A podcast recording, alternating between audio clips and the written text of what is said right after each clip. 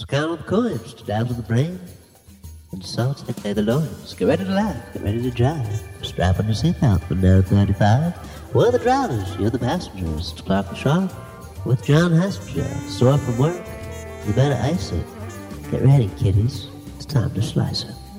Ooh. We have a great show, so count all the coins to dazzle the brain and saute the loins. Get ready to laugh, get ready to jive. Buckle up, bitch. It's Nerd 35. We'll take the car out of park, and you're the passenger. With Clark the Shark and Jon Hassinger. Too hot in the city. You better ice it. Buckle up, kiddies. It's time to slice it. Two people doing this podcast invented it. Tweet us at the Podcastle, okay? Underscore podcast. And a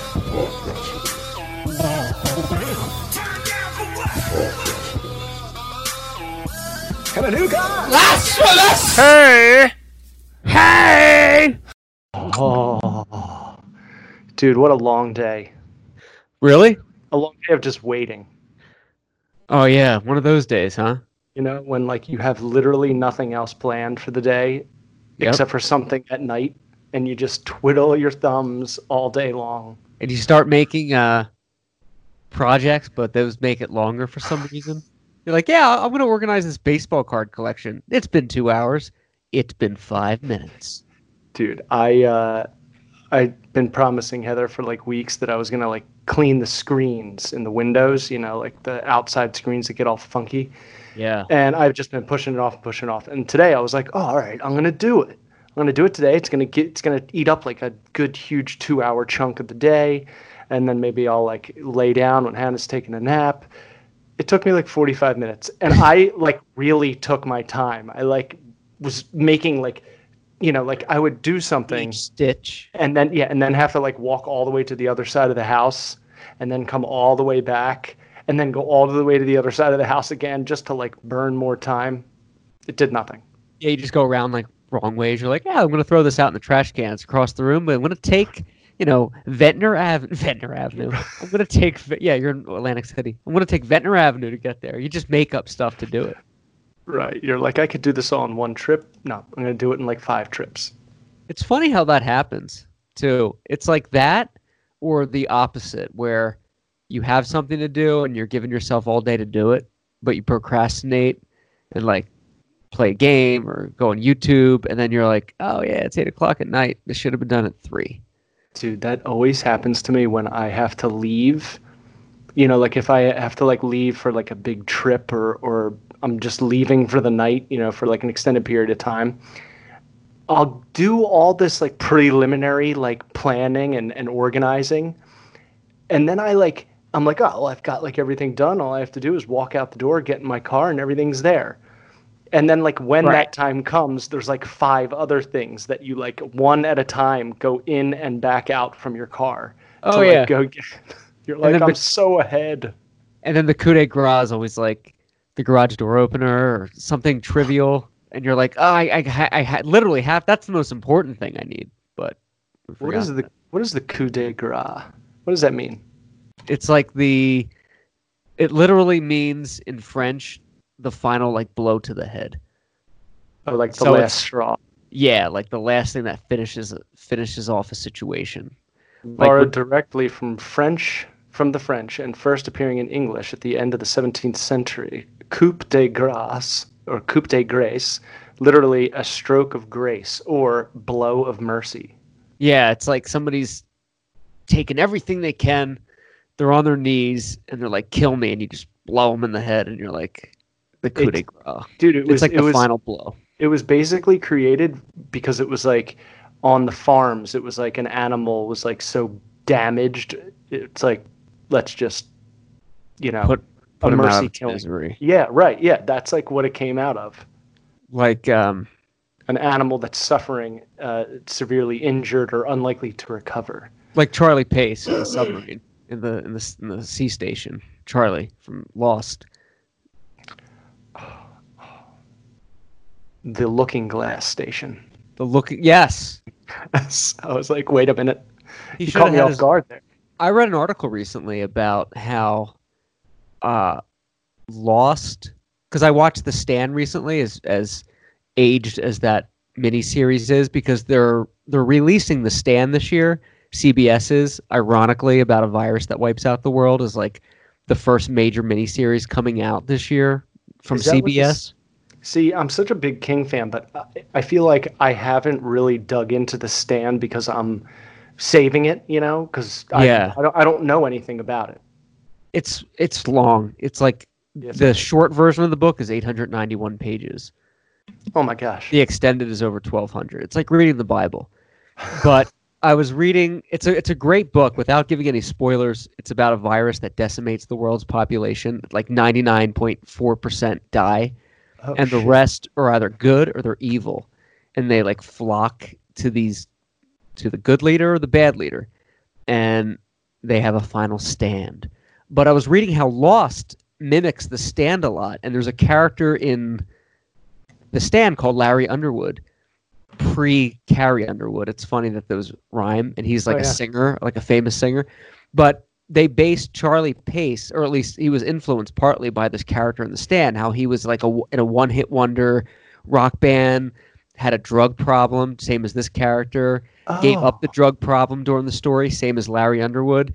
And I was it blew my mind. And I guess the writers of Lost were inspired by Stephen King a lot because there's all these parallels, not not not not so subtle parallels to the to the Stand and Lost, but it was like like a homage to Stephen King in a lot of this that I'd never put together before. And I was like, whoa, I think I've I think I've mentioned it on the show before. you have. Ste- Stephen King was the one who told them write the end of your story and map it out and ask ABC to do three more seasons to end the show. And that's never been done on television ever.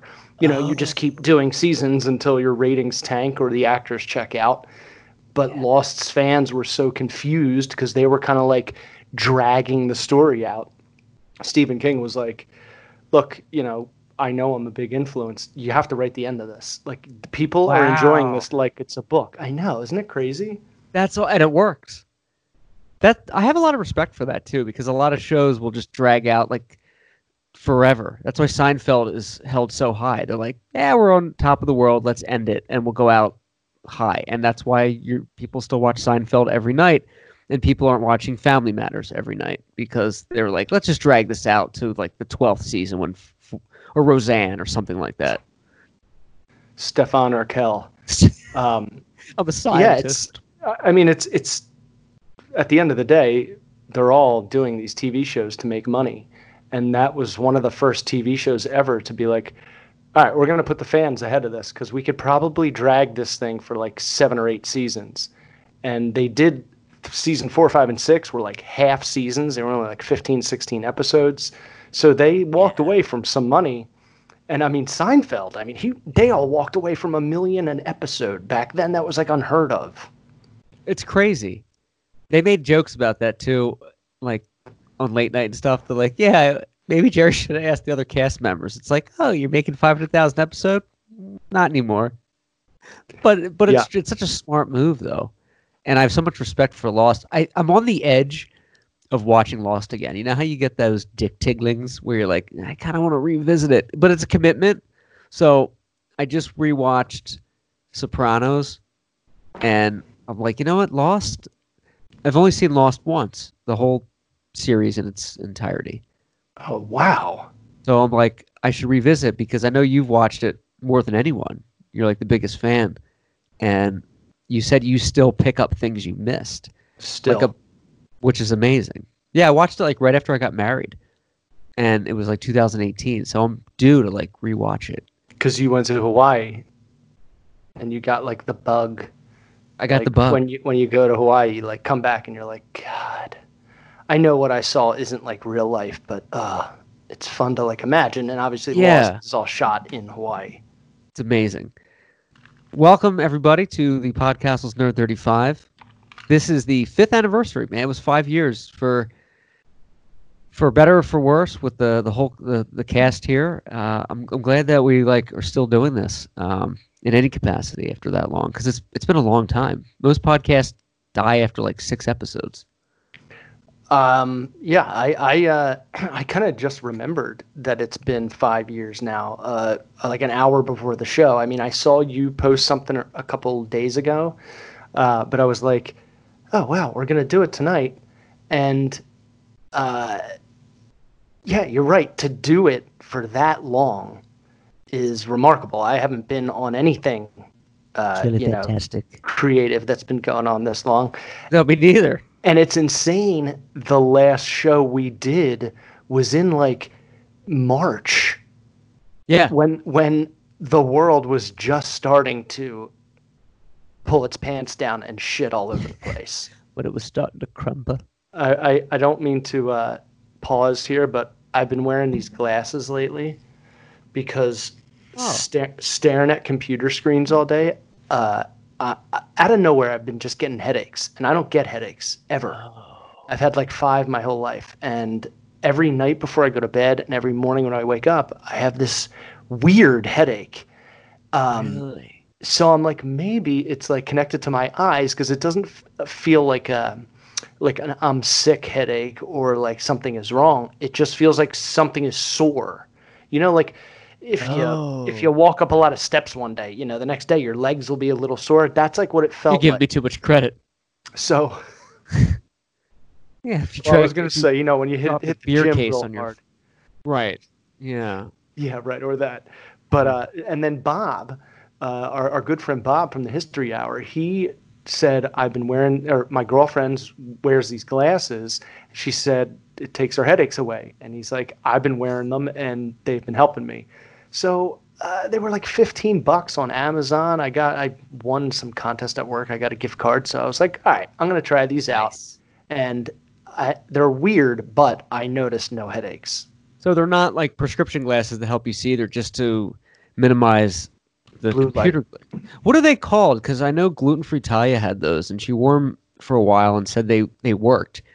Um, and I But she kind of only- just missed it at the time, and I was like, uh, oh yeah, like I don't know if I get headaches, but apparently they work pretty well from what I've heard.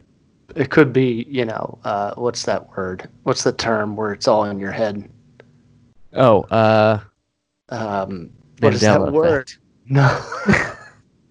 you know, there's a movie on like Hulu called Yes. Mandela Effect? I keep seeing it and going, hmm, I saw that and I was like, what is this? should I get into this? Because the the write up seems kind of interesting. Like somebody goes Yeah. crazy with, you know, pretend. Um, but what the hell is that term called? Where it's a placebo effect?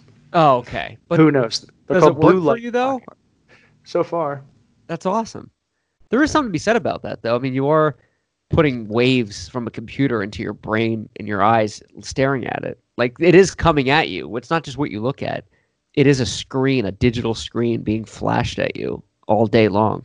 Like- right and and i even heard that you blink less like because there's just constant something that your eyes are just so wide open all the time because you're just seeking more and more that you blink less which is even crazier Yeah, that is crazy, but it works.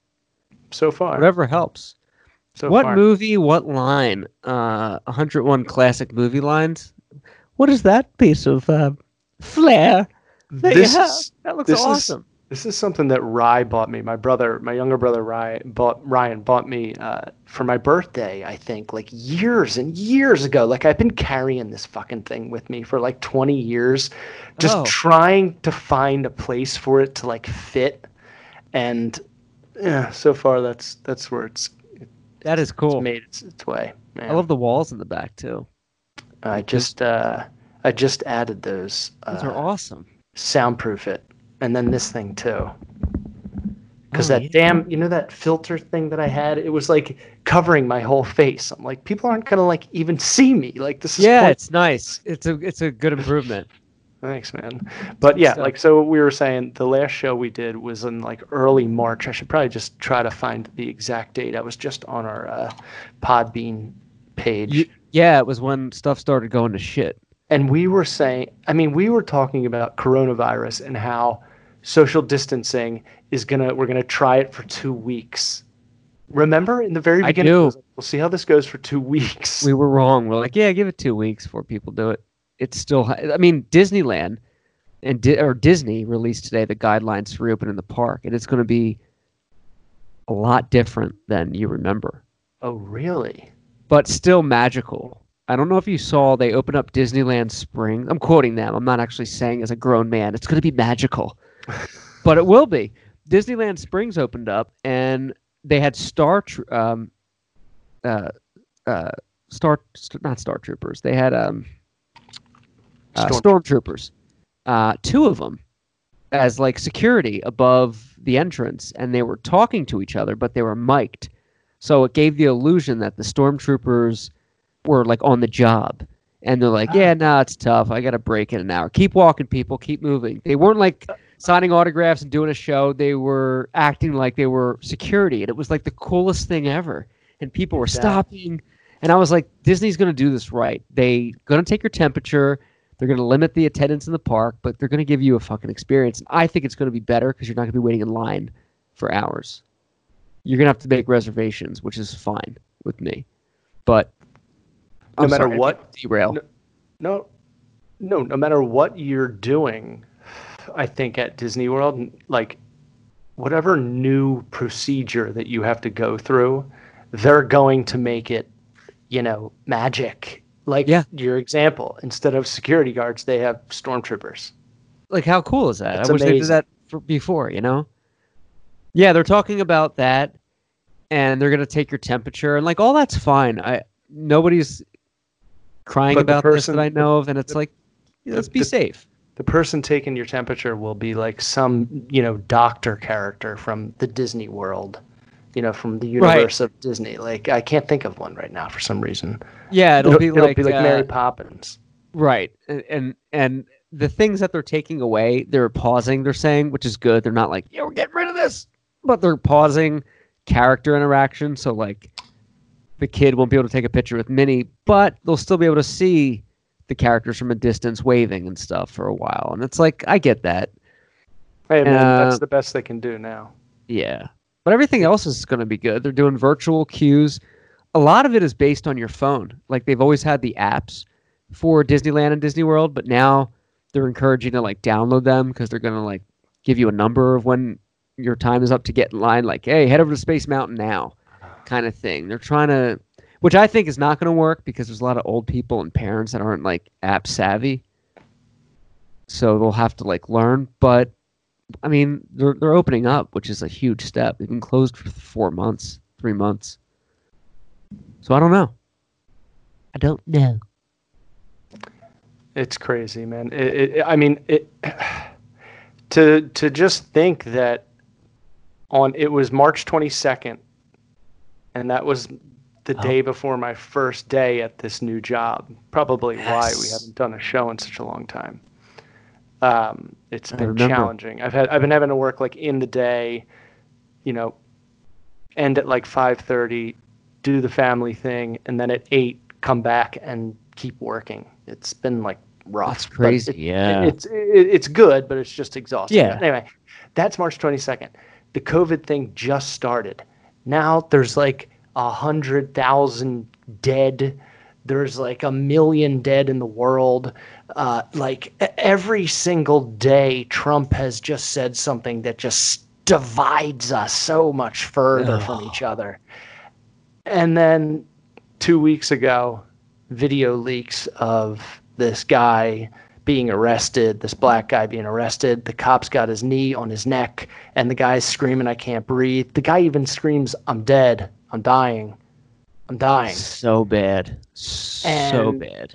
And now there are protests and fighting and looting and rioting. And it's just like, eh, dude, and it's not just in America. All over the world, there are people protesting about our racism, our racism problem. Yeah, So it's like- London. they're outside of Boris Johnson's. They're Downing Street in Dude, London, England. everywhere. It's, everywhere. It's crazy. It's good. It's amazing, and I just, uh, I think I tweeted last night. I was up really late, You did. Always love your tweets.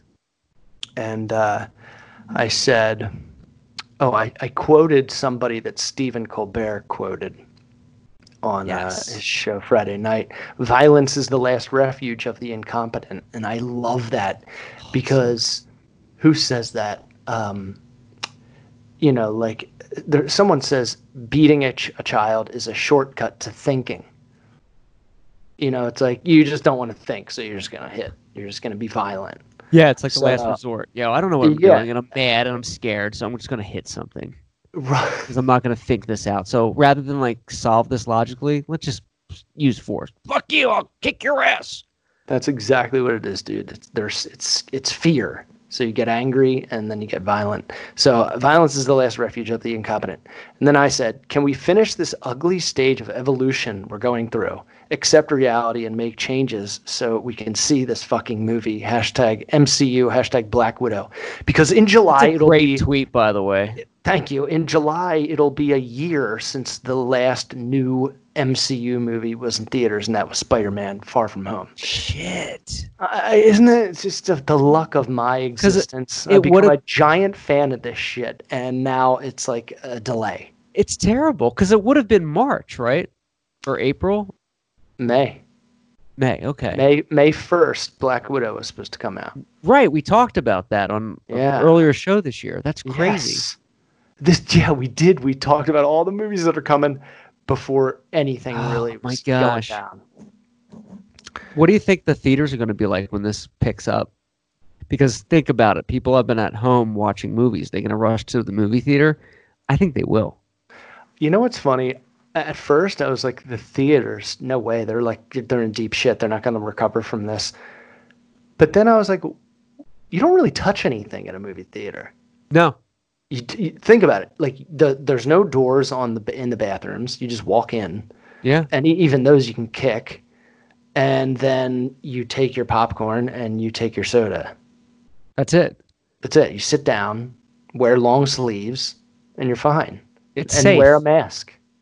yeah. I And think I- they're going to bounce back. No problem. I think if they do the uh, the fifty percent capacity at first, that's that's Yeah. the that's a wise move. Yeah. They're, they're it's not going to be, you know, open theater, jump in, everybody, but the 50% capacity, and they're going to do more screenings probably. Right. to make up for money, but yeah, no problem. They'll be up. But yeah, uh, what you said though about you know the delay until well, the last one was July, Spider Man. Yeah, If you think about that gap, it's unheard of. dude.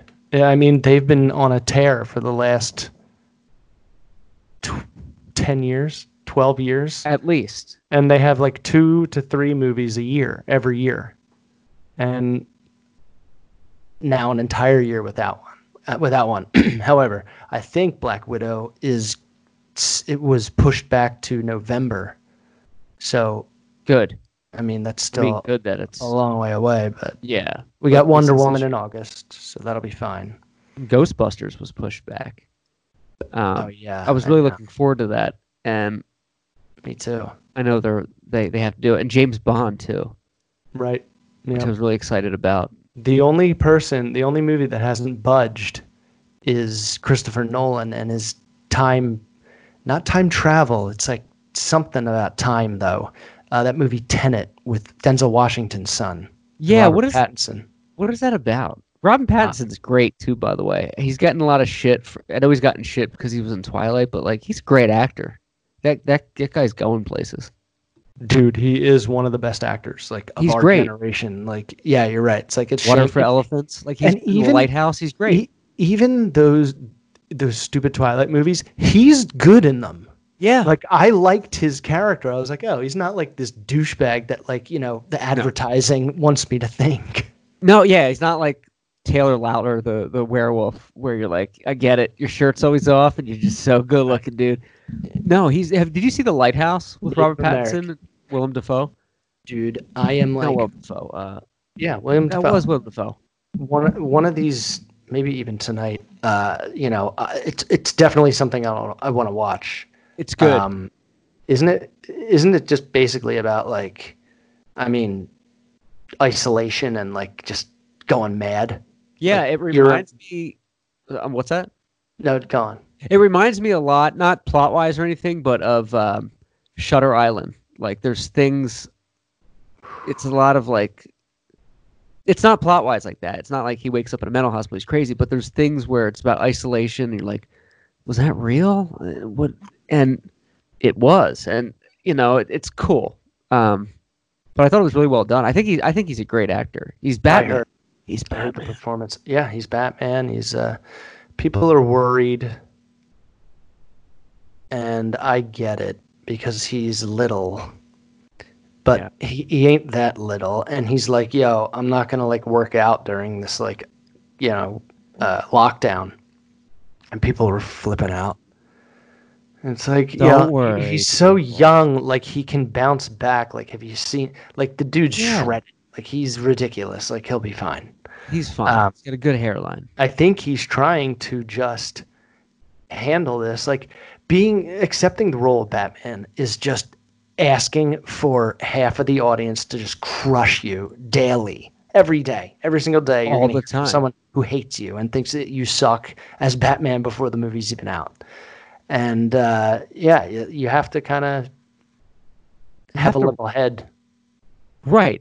And also, too, the role of Batman has been thrown around and given to more actors than any role in history. It started in 1949, I think, with whoever played Batman in the TV show then, the black and white, all the, way to the, 60s, Adam West. like. And then, yeah, Adam look, at, West. look at Adam West. 1989 to 2002. Batman was played by like six different actors or four different actors. I mean, it, it gets through every like three, two to three movies, another actor plays Batman, and they're always met with some kind of criticism or, you know, uh, are they gonna do a good job or this and that? And it's like, for the most part, they've all put it, pulled it off pretty well. Some of the movies in the late '90s were were ridiculous, but it's always a fun ride. I And know they were bad. and I feel like Pattinson's unfairly judged on Batman because of the Twilight thing and because he came off of Ben Affleck, which uh, people have a problem with for some reason. Even though his jawline is perfect. Yes, and he's good. Perfect. He's a good actor, and he was the best actor. Bruce. He's my favorite Bruce Wayne. He's Um, great. Yeah, totally. He's great. Ba- Batman, he was almost a little too like just bulky. Like I was like I didn't buy his athleticism very much, but it- Yeah. whatever. He's like a I- machine. Bruce Wayne is what matters. Uh, so, speaking of movies, you uh, and and Jen are watching every Star Wars movie in the order that they were released or in chronological. Chronological. I'm so excited for this. We I turned on Jedi last night. I've been watching Star Wars a lot lately. I not a lot, but I watched Empire the other night, and then I fired up Jedi. Um, and she sat down. She's like, "I'll watch this," and she really liked it. And she's like, "I haven't seen this in like 20 years." Um, so she's like, "We got to watch them all in order. What what order did they come out in?" And I was like explaining, like, "Oh, you know, it started off." Uh, Phantom Menace, and that you know, she's like, "Oh, the ones with Natalie Portman." I was like, "Yeah, yeah, she was in a few of them." And she's like, "I remember those. Yeah, let's watch them." So I'm really excited to watch them because I've only seen the prequels once, um, myself, and that was in the last year with Disney Plus, and she hasn't seen them since they came out. So we're gonna watch everything, including wow. Rogue One and Solo. We're gonna put in there, and uh, we're gonna do the whole. I've never seen Solo, so we're gonna put the whole thing in there, um, starting tonight. Solo's really good. Like Solo you're doesn't even have to be a Star Wars movie, and it's good. I mean, Woody Harrelson's in it, and Chewbacca's in it. Like that, Yeah, come on, I'm it's sold. pretty. It's pretty good. They could be reading tax returns, and I'd be like, done. And I want to tell you, the kid who plays Han Solo is awesome. He's so good. Is and- he? Yes, I, I thought so. I, I totally bought into him right away. Nice. Uh, and Well, if you um, like it, then it holds water. It holds dick water. yeah, I was stunned by how it flopped, even though it made like 400 million. That was considered a flop. Um, Right. Yeah. And did did you watch uh, Mandalorian on Disney Plus? hmm Love it. Okay, cool. Love the whole thing. Oh, God, that show is so good. Season two. Jon Favreau. Anything he touches is gold. He's like the Dave Grohl of film. Anything he does is just like good. It's just he's just good. dude it's like he right now has the imagination of the primary consuming, uh, you know, demographic. You Yeah. know, the, the the people right now who are buying and spending. He knows what we want to go see to escape. Totally. You know, Iron Man. Like, I mean, everything he does is great. have And you, uh, have you been watching the Mandalorian documentary on Disney Plus no, called Gallery? Oh, I'm actually not even aware man. of that. I didn't. I don't know if I saw that. I didn't watch it, but I, I should check it out. What is it? first first couple episodes are really just like uh, an homage to George Lucas basically while talking about getting the show up and running and then in episode like 3 or 4 they explain this new technology that like Favreau basically invented by, like, piecing things together uh, dude you have to watch it I'm all Uh, about that. they film that show in like a garage but the tech that he has it makes it look it can make it look like they're on a planet like on uh, in the desert Real. That's see. That's awesome. That's like Take- that's innovative. Taika Waititi was like there were moments where you know we're filming and I had to like stare to make sure I could find where the screen starts and where like you know real life ends See, that's amazing. That's why Star Wars is so good. I mean, b- uh, besides the storyline and the characters, the technology they used, even as cheesy as you think the original unedited or unre-edited version of uh, New Hope is, that's it's very impressive. Like watch Return of the Jedi, some of those scenes for 19 was it 1982, 1983? yeah uh, It's- no uh 80 Return of the Jedi was 80. 80 or 79 It was yeah, but it was it was in there. It was around Yeah. that time. But Yeah. very impressive. and uh, that's what I think George Lucas did very well with. You know how he re-edited some of the scenes later on, like he used Hayden Christensen at the end of Jedi. Uh, he he did it in a respectful light. Some people disagree, but like I don't think you should ever just go back and re-edit your entire movie because that that's the movie. That's what you did. But he did it using new technology, and it worked respectful to the storyline, where it wasn't, you know, done. I don't know if you agree with that or not. I'm curious. no about- it's but- crazy because when they did that at the time i was like what the fuck luke doesn't know that kid what, why did they do that right. but, but then george lucas explains you know the, the movies are about anakin they're not about uh, luke you know it's about darth vader and that is anakin skywalker the jedi knight not the guy in the suit, uh, the you know the Sith Lord Darth Vader, like w- that person won't become a, a Force ghost. Anakin will before he became Darth Vader. I was like, oh, that's right. I guess you would know. You invented it.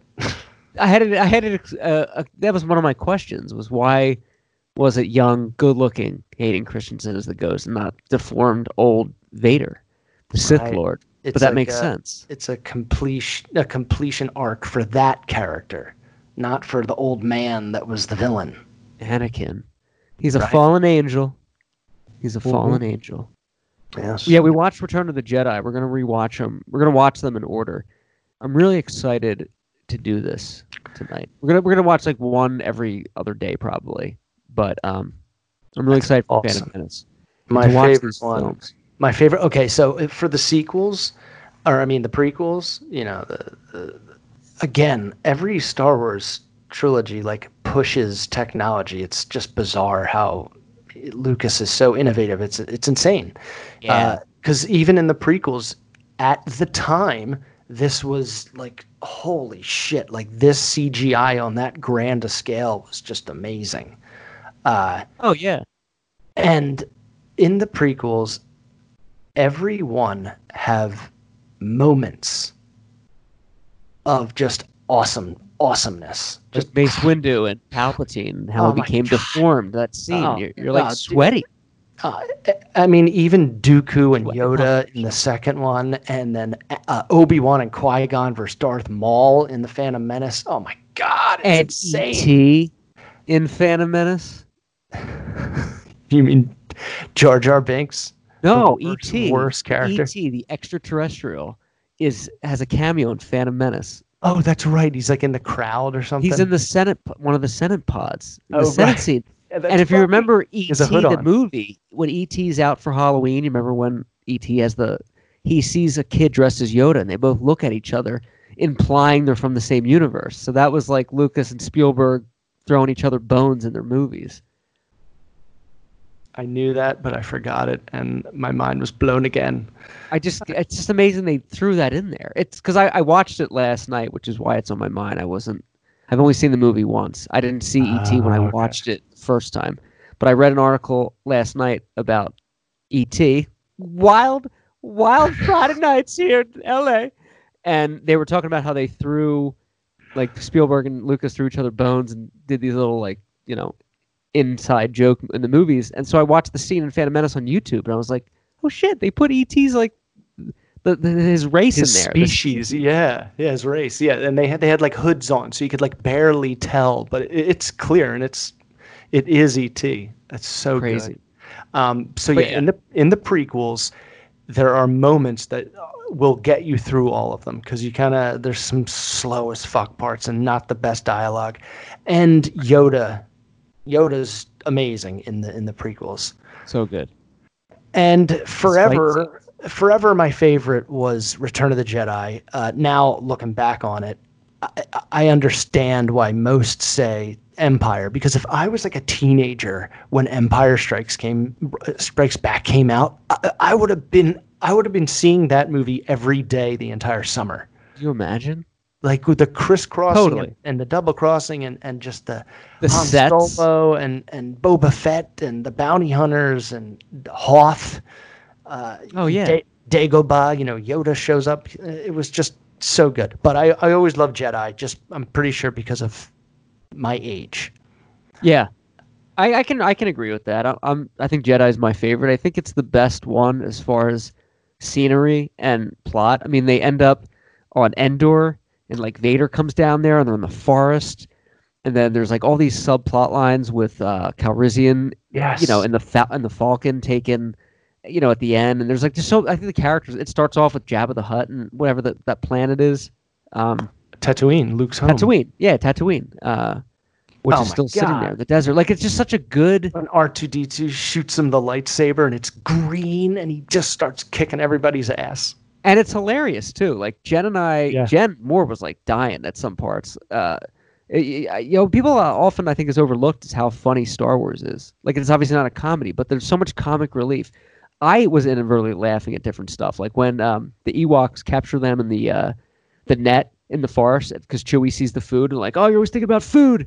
And they're up there and they're like, how do we get out of here? Get my lightsaber. Next thing you know, R2D2 unasked just starts sawing them down and they just fall. Like to me, that was hilarious. Like because he's like a little parakeet. He's like, He's this is like- why I'm here. I get you out of every fucking Right. situation you And he get just trapped he just starts sawing and they go down. And. He's like, but the dialogue though, I think is dare I say, underrated as far as comic relief goes. Because even in the opening not the opening scene, but the opening first the first part, the first act, when uh you know um Han Solo is trying to shoot down, you know, cut Calrissian loose. And it's just like, I thought you can't see. It's like, uh, I can see better now, you know, or it's better now. Like just all these little nuggets. They're just good. I, I thought, It's hey, wait, great wait, I thought, I, I thought think you were it's- blind. Hey, It's all right. It's all right. I'm fine. Just a little higher. Just a little higher. And they, yeah, they up the uh the Imperial um Of course, he What is- nails it. yeah, it's just so good and they the relationship of Vader to his subordinates is like pretty cool because he's Yeah. he, he's very ruthless but he's also respectful and like you know, permission granted and well done and the emperor's not as forgiving as me and he's very like kind to his subordinates as long as they're doing what they could where the emperor's just an asshole that would trade Vader under the you know throw him under the bus in a second to get Skywalker Vader has Yeah. like the loyalty which I think perfectly sorry I'm rambling now but he per- it perfectly complements his struggle of like the dark side and still still has some good in him and you can Yep. see that Yeah, you're right. that's the only reason yeah I'm rambling. you are in charge, Admiral Piet. Piet. and they all have Piet. jewel pods too on their uh their uniform all the admirals it's great it's great Uh, so, that being said, Return of the Jedi, uh, was always my favorite. I think last weekend we uh, like Saturday maybe we went to someone's house or someone came, I, I forget, uh, but I ended up being forced to socially drink.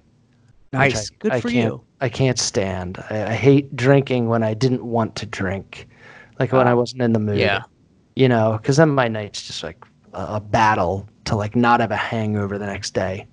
Right. Uh, you so want to do it on your own terms. So I was like drunk when we when like Heather went to bed, but I was like fighting it off. So I started like smoking, and I'm like, you know what? I'm gonna watch. It was like eight o'clock. I'm like, I'm gonna watch the sequel trilogy of Star Wars, Force Awakens, The Last Jedi, and maybe The Rise of Skywalker. Even though it is just so clunky. Yeah. I just And- watched that. I've come to the decision that The Rise of Skywalker, or I mean, The Last Jedi, is the best standalone Star Wars movie in the whole thing. Whoa. By itself, The whole Now- thing, meaning the sequels or the all of it, the whole thing, the the whole, whole thing, franchise. but like standalone, like because it fucks with the continuity of this of everything. Um, it's not like um, a great Star Wars. It's not like a great part of the Star Wars saga. But as a standalone movie, like if you just went to a movie, you never saw any Star Wars anything, I think that one is the most entertaining. Good point. You don't have as many crazy. questions, and it's the it's the most fun ride out of all of them as far as like what they're throwing at you And because of the and- continuity. and dude, even as a Star Wars fan, I loved that it kept diverting my expectations. Like it kept like like what I thought was going to happen didn't happen. And to do that in a Star Wars movie to me is impressive as fuck because I usually can tell where Yeah, they're going. you can weave in and out. See You know, like where- I know enough to, to like know what's going to happen next for the most part, Right. but not That's a good point. Yeah. And the and like you said, the continuity too. It it Right. kind of fucks around with you a little bit. Uh, yeah, yeah, Throws you some some wrenches. yeah. Pretty good. And Mark Hamill's performance, great. that's like another thing like we all wanted luke to be like this fucking crazy amazing jedi and just start fucking everybody up but like that's a fan that's a fan fiction Yeah, he's you an know old like that's guy. not, he's not realistic He's disgruntled. He's seen some shit. and like the number one the number one lesson in storytelling is like they have to be struggling right Yeah, like they have to have right. a problem there has to be a problem Yeah, they can't be Or there's- perfect. there's no story it's, otherwise it's the brady bunch Yeah, Like what Christopher Nolan did perfectly in The Dark Knight is at the end, Batman is pretty much outcast and a fugitive, and you're like, but it's Batman. You're like, no, this it's Bruce Wayne, and this is a struggle, and this is what's happening. This is his fate. you can't do- walk around in the costume all the time I do like how Mark Hamill is like the nicest celebrity in the world. He like, did you see the video of him with the nurse? And he gives uh, there's this nurse they interviewed. I Yes. think it was it was a late night show, but I, I think it was Fallon. I don't remember, but you saw that one. The nurse is like a huge Star Wars fan. She doesn't know Hamill's coming on, and then all of a sudden the music plays, and he comes on the Skype interview or whatever it was, and she's Oh, like no. crying, and he's like, you know, I'm giving this to you. I'm mailing you this lightsaber. Oh, And it's like when do you remember when Adam Scott was on? Um, I think it was Kimmel, but Kimmel had like a sub host, and Adam Scott was talking about how he loved Star Wars and he wanted Mark Hamill Luke. Skywalker was like my my. I wanted Luke Skywalker. I wanted Mark Hamill to be my dad, or I told people Mark Hamill was my dad, something like that. Right, and Mark Hamill came out to the I music, like that guy. and yeah, he's he's good. And he Yeah. came out and like gave him a lightsaber. I just I feel like he's been doing that a lot. Like Mark Hamill, he's he's critical of the president, which is awesome, and I feel like he's like the best celebrity. I He's mean- not too famous where he's like an asshole, but he's more famous than like anybody just because he was in Star Wars. uh, If that makes any sense, he's just he's just good all around. He's cool. He, he lives up to the impossible fan expectation of the person who played Luke Skywalker. Like he is as good as Luke, might maybe even Yeah. better. Oh yeah, Luke at times was a whiny bitch. Right. Um, a little babe, little baby. Mar- Mark Hamill's most recent tweet was eight minutes ago. Some just, I think, random person uh, posted, "I lost my baby today. I'm devastated. I love this damn dog." Some guy who like lost his dog. Mark Hamill commented, "I'm so sorry for your loss" with a tear emoji. Wow. See, who does that? That's pretty cool. He's selfless. So yeah, that's my take on Star Wars. I, th- I think the Last Jedi is the the just it's such a fun movie, and to remove it from the Star Wars saga, and and watch it uh, as and view it, take it in as just a standalone project by one guy named Rian Johnson, who half the Star Wars fans hate, uh, half love and I'm I feel like I'm in the middle because I'm frustrated with what he kind of like squashed that J.J. Abrams had started rolling in the in the Force Awakens. Yeah. But but as just a movie fan, True. I was just blown away. I was like, yo, this is a Star Wars movie for like 2017 or whenever it came out. You know what I mean? I was like, this is what it should look like, special effects wise, storyline wise, Yeah. re- reality wise. Pacing wise. Yeah, like they took their time with it, you know? It wasn't like, yeah, let's just throw everything out there. They took their time with the storytelling. and the sound. Oh, play that Dude. loud with surround sound. There's nothing like it. When when Rey and Kylo do that like mind c- connection thing, and the sound goes. Oh, it's great. It gets you. What are you doing? How are you doing? What are you this? doing? It would tear you in half. And then when Laura Dern light speeds that ship through the, you It know, was they- great. it was like, boom, and then it just goes like goes silent. Mm-hmm. So good. It's so good. She's great too. I love that she's in Jurassic Park and Star Wars. Like she's in both universes. Dern, Laura Dern. Laura Dern.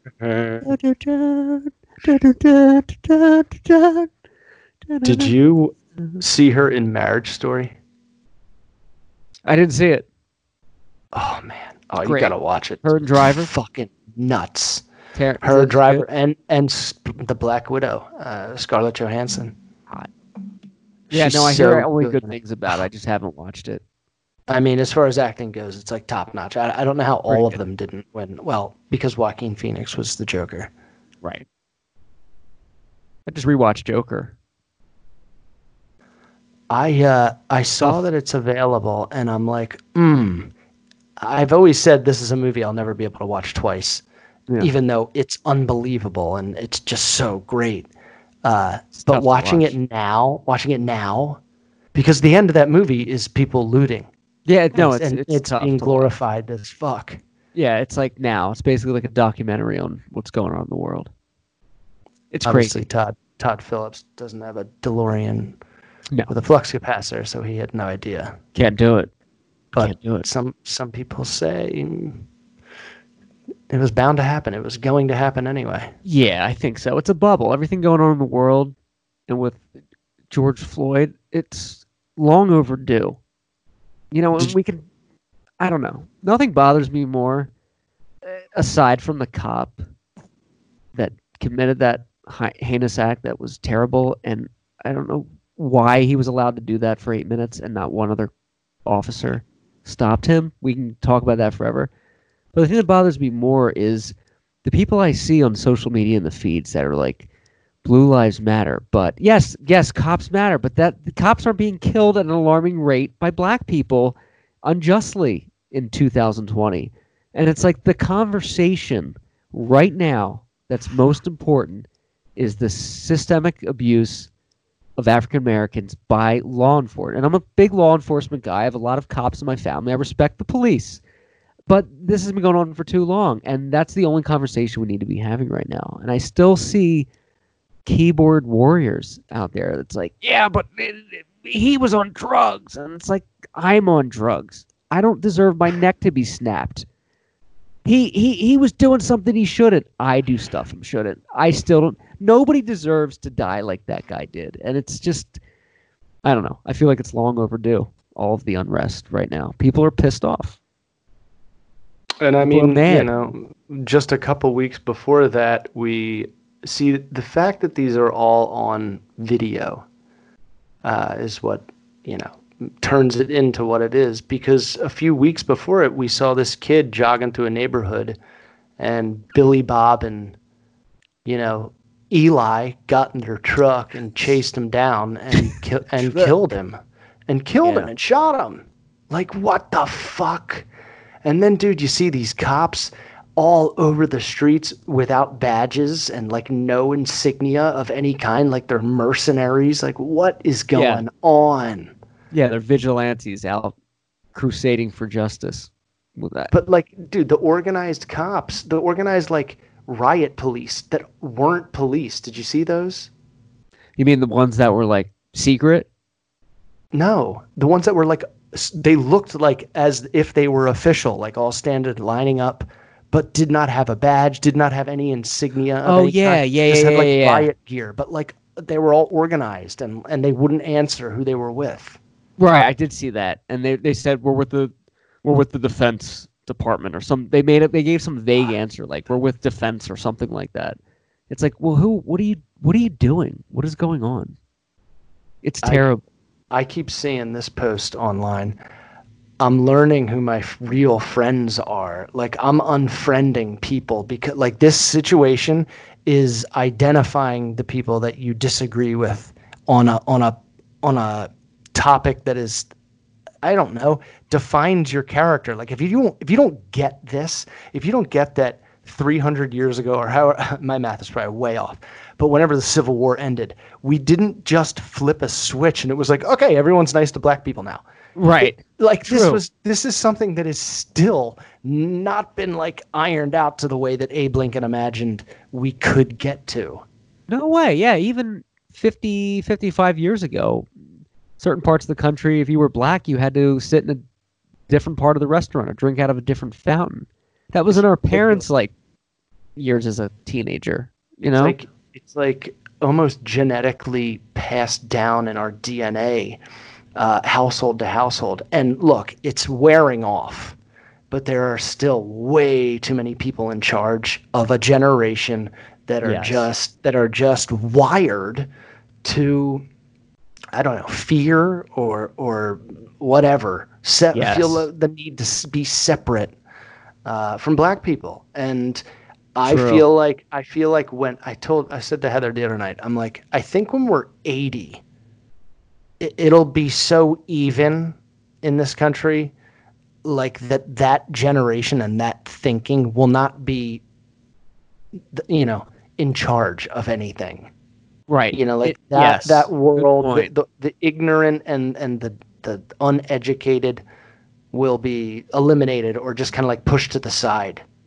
I agree with you, and I think it's it's being Oh. rooted out and is disintegrating with each generation. You you still you always have these pockets of racism of like uh, a family who was born racist, their kids are racist, but they're isolated from the rest of the country. They live in some trailer park in Alabama or some shitty house in Mississippi. The reason I'm saying the South is because a lot of these racists are from the, these areas, and they Yeah. they're the minority now. You know, they almost where- elected like a, a like a child molester like that guy almost was like governor or something there Yeah, yeah, yeah. What, what was his name? Um, I know, guy- I he had like a always forget. cowboy hat. bob jones or something Yeah, he had the cowboy hat. And Trump does not help the situation. Like the coronavirus, he didn't cause it, but he's done nothing to stop it. It's he's actually just added to the fire. Like if you look at the coronavirus, he, he's not responsible for it. He's not responsible for it getting here. But for the amount of people that died, he's unequivocally it's his fault for how he handled this whole situation. And now these riots and the protests, not saying anything and say, but when he does tweet saying things like- dominate and when they start looting, we start Dominate. shooting. You're, you're he's giving a pass to racism, you gotta dominate he can't win the next election. I'm sorry. There's something very wrong with this country. I get it. People don't like Hillary Clinton. They they believed his bullshit. Fine, you get a pass. But if you elect him again this year, th- that's on you. That's a there's something wrong with you. Because what else do you need? Did you hear his quote? They they quoted him last night. Somebody asked him about the protests, and his quote was, "Well, we're doing very good things with African Americans. Very good things. The economy's doing very well, uh, but it could be doing better. But the coronavirus, we're doing very well, African Americans in history. Not just African Americans, but overall, they're doing very well. Does he have dementia? None of that makes sense. They're doing very well. They asked you what what you're doing about the, the protest, and his things was we're doing very well with unemployment. I I would love. I give up. I would love for one reporter to have the balls to to to, to after Trump gives a response like that, for the reporter to say, "You didn't answer my question," or or or that's not an answer because he doesn't. He just like starts off on his on like on like a branch topic from the question. Yeah, they're doing very well. Doing very well. As, as Really? you know, I'm very popular in the black community. I, I think uh, no uh, president ever has had more support from the blacks uh, other than me. And I think the only thing President Obama and I have in common is that one thing I mentioned the other day. Oh, and also you were both president, you dumbass. Right. And also the answer I just said, that's what he started off with, saying I'm very popular in the African American community, and that was that was his response. Was just I'm very very resp- He doesn't know how to deal with this situation because he's not a true leader. So his response is, "Look at these good things I did. I, I- unemployment's high." So, I mean, it, that, that's because of Obama's um, economy, but that's like where he goes to is look at all this good stuff I have. It's like your house on fire. And it's like, did you try putting out? It's like, no, but look at my car. Like it's washed. Like look how nice it looks. Oh my Yeah, but like the building's burning down. Dude, Um, you know, you know who does that? Great. I'll say, Hannah, why didn't you, you know, use, why didn't you use the potty to, to go pee? Why'd you pee on the couch? And she'll go, well, I ate an orange today. You know, like she'll say something that has her. nothing to do with, yes, and she's two and a half. Yeah, good for her though. Our, our president's behavior. Did you see It's the video of Trump asking Melania to smile? No. Oh my Really? God. I Was it like an this- off-camera thing? Like he didn't know he was uh, being filmed? No, I, he knew he was. He, he, yeah, he knew he was being filmed. I mean, he has to know. People were taking a million pictures of him. They were both posing for a picture, Yeah. and she's she's like this dude, She hates herself. and he goes, he goes, you know, he's he's waving, and he goes, "You wouldn't hurt to smile." No Like, way, really? I've, I, I've watched it like over and over, and you know, they had like I gotta watch it. And she goes like this, dude. She goes, What- He's such a monster.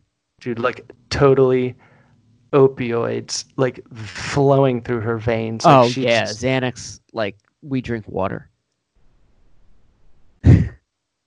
like just so I zoned see it. out. It's crazy. I believe it. And then what about Lindsey Graham, Lady G? Tell me you've heard Oh. about this stuff. I yes. What is going on? What is happening? do you do you watch or listen to uh, the comedian Chris D'Elia? Oh yeah, yeah, he's funny. Oh, he's so fucking He's a good funny. actor too. Uh, yeah, he is I actually see his good thing actor. about. Yeah, he is. I think he's good. He does a good Eminem impression, and then he was in that video with him and the Sandlot guy. I He's like, he's good. He's funny. Yeah. Yeah, You like he him. uh, life rips. Um, he uh, does a, a weekly YouTube show for an hour, uh, usually like Wednesdays or Thursdays, and he starts off his most recent show and he's like, "I don't know, man. Uh, I, I just don't know. I, I don't know what the fuck. Like shit is really just out of control. Like." It's just piling up like the bad news. And oh, by the way, we're like leaning into hurricane season. Like it- it's just Right. gonna be bad, man, for a while. It's gonna It's be crazy. bad. We all just thought like this corona thing. It's like, Yeah. hey, yeah, we'll all just like stay inside for like two to three months. Okay, that'll suck, but we can do it.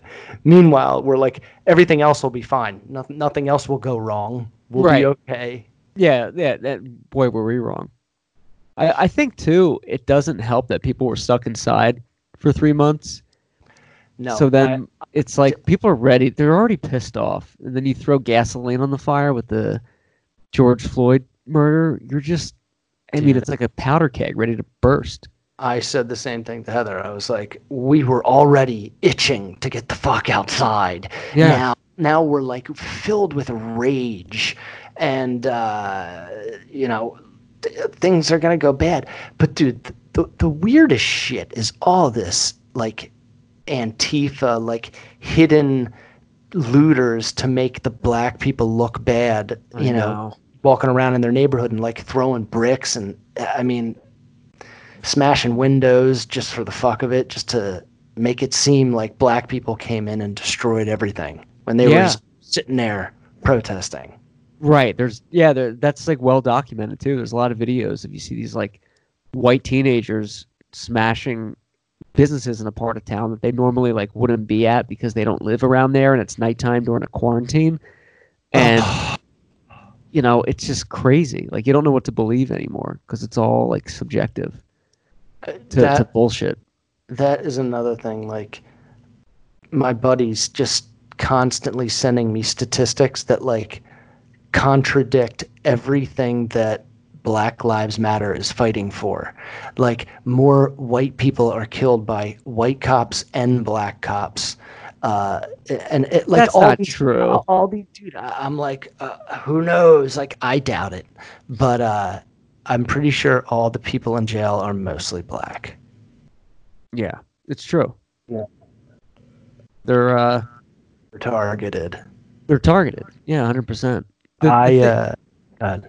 No, no, I was just gonna say the thing that bothers me so much about the George Floyd murder, aside from everything, is that had happened for eight minutes. Like it's not like the cop was having a bad day and just struck him in the head once and killed him and went to jail and that was the end of it, which is terrible. But he was leaning on this guy for eight minutes and there's multiple police officers around him just standing there. And the one guy was on the job for four days and he said he was arrested. He's charged with murder now. And he said, Well, he's my training officer. What am I going to do?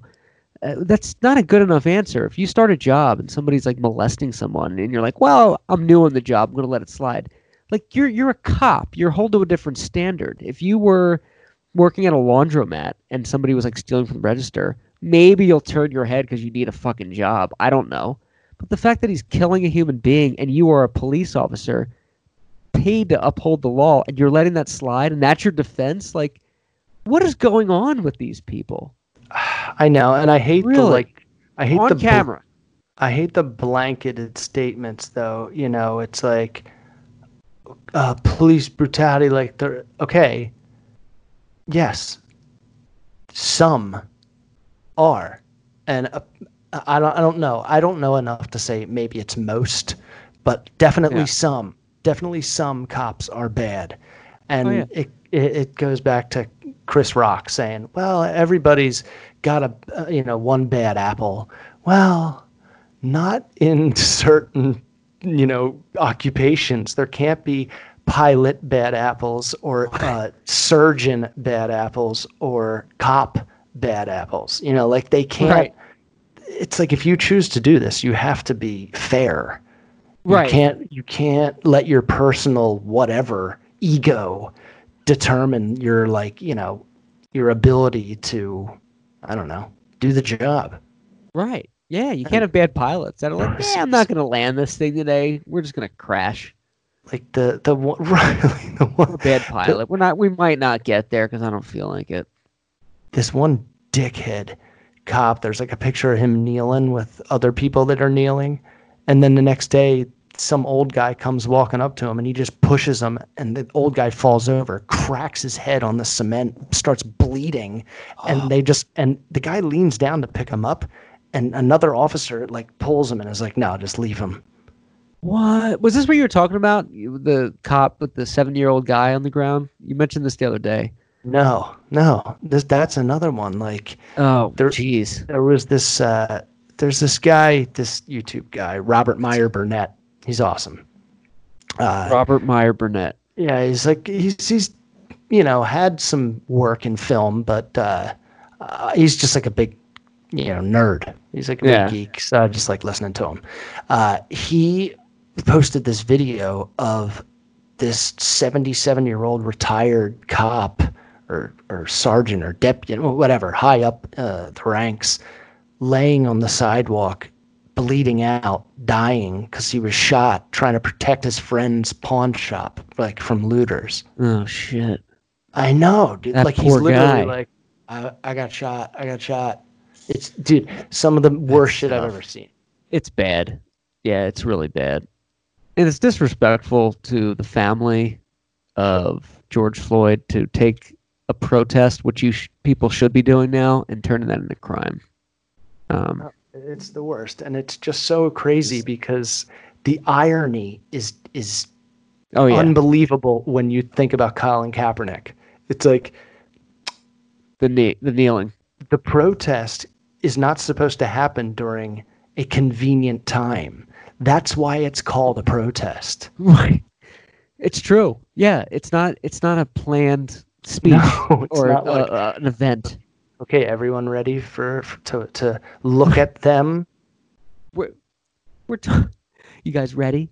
You ready to get out there? You got your Buster Browns on, and we're gonna start protesting in an orderly fashion.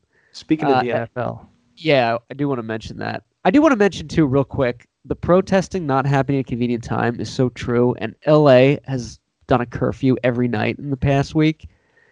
And I get it, like you don't want people in the streets at midnight looting, but the fact that they start at five is a huge trampling of like people's rights. Like we have the right to protest Garcetti. You know, like five it. o'clock. Five, five o'clock, o'clock. p.m. It's like, aren't people still like at work or like not haven't left work just yet? Yeah, right. And they usually come out about 4 p.m. You get the alert on your phone that goes curfew in effect at 5. You're like, yeah, I guess I better get home. This commute. But yeah, it's crazy. But speaking of the NFL, um, Roger Goodell came out this week said, uh, you know, we're sorry for the way we handled the Kaepernick thing. And, you know, everyone has a voice and we were wrong to have uh, treated handled it the way we did. It's like, good job, Goodell. You're not even the season isn't even in play, but because you're going to lose sponsors because people are finally getting it now, now you're sorry. Like it's not good enough. It's such an I don't know. What's your thoughts on that? I thought it was so empty that he came out with that statement. Well, first of all, I thought I thought when you mentioned the NFL, too little, too late. I was like, is he talking about Drew Brees? Because remember, Br- Brees got destroyed yesterday or like the day before uh, for saying like I I don't agree with any disrespect to our flag Right. or or something like or this country's flag. Like he was redundant. He like repeated himself. It was weird. Yeah. And then But he- schooled him. And and and every NFL, every almost every NFL person posted something. His own teammate, former Philadelphia Eagle Malcolm Jenkins, uh, world champion Malcolm Jenkins, said Yeah. s- s- went off. It was like fuck you, man. Fuck you, Drew. Yeah. Fuck you. Good and then he came him. back and kind of was like, I'm sorry for saying fuck you, but still, man, like you're an idiot. Yeah. Uh, And then That Brees crazy. tweeted something out to Trump. Trump was like, "Yeah, Drew Brees is one of my favorite quarterbacks." First of all, he's not. Trump, you don't watch football. Stop acting like you're a fan of the New Orleans Saints because you're not. Uh, but anyway, Trump tweeted like, uh, "Yeah, um, I'm a big fan. Good for him for doing that." And then Brees responded to Trump's tweet saying, "It's I talked to some of my friends because Brees is trying to save his ass now." Because he's 41 years old, so he's he's like, yeah, what am I doing? I need to Like, oops. I'm lucky to still be here. And then he said, uh, no, it's not about the flag. It's about the injustice, this and that. And then Trump's like, I wish he never did that. So it's, I don't know. It's All, What? it's all bullshit. Yeah, yeah. They So- had some exchange. So I thought you were only talking about Drew Brees. And now I didn't even know this stuff that Trump was like, I wish he didn't apologize and say, Yeah. hey, look, this was the only other step I could make here. Uh, Right. I heard I heard from my friends. Like uh, making it public, I guess you kind of have to do it because it started pu- it started in public and he's just being honest. He's like, "Look, they put me in my place and I'm wrong." And Yeah, what did. else what else can you do? To me it reminds me of Andy Pettitte just saying, "Yep, I took steroids. Go ahead and suspend me. I'm uh, you, what am I going to do? I'm not lying." Good point. That's a good call. Yeah, I don't think Brees was like trying to start anything. He's just, you know, he's an old older guy in his ways that was like, yo, uh, I don't believe in the disrespecting the flag, and it, you, you can't say that it was wrong because the context. It's not about the flag. It's about injustice. But then he was he you know he was trying to make it right because uh, you know like you said a lot of people reached out to him Right, like yeah. like even Right. people in the NBA like LeBron James said stuff to him and it wasn't anything like fuck you dude it was uh you don't get it you just don't get it like this that's not what it's about Right, right. That's not why he was doing it. He wasn't disrespecting the flag.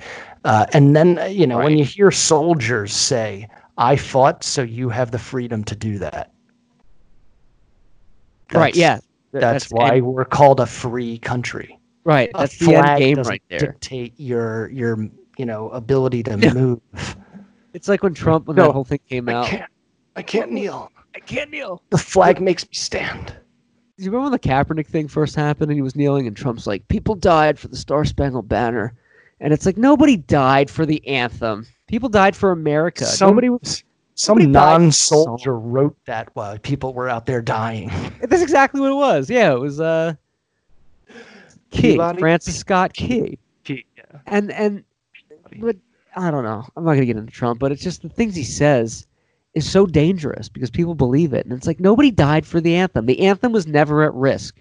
The Soviet Union wasn't like, yo, we got missiles. Unless you change the tune, that song, you need to change your anthem. It, people don't die for the anthem, they die for the country. and kneeling during a football game is not disrespectful to the people that died. It's not. No, no, no, no.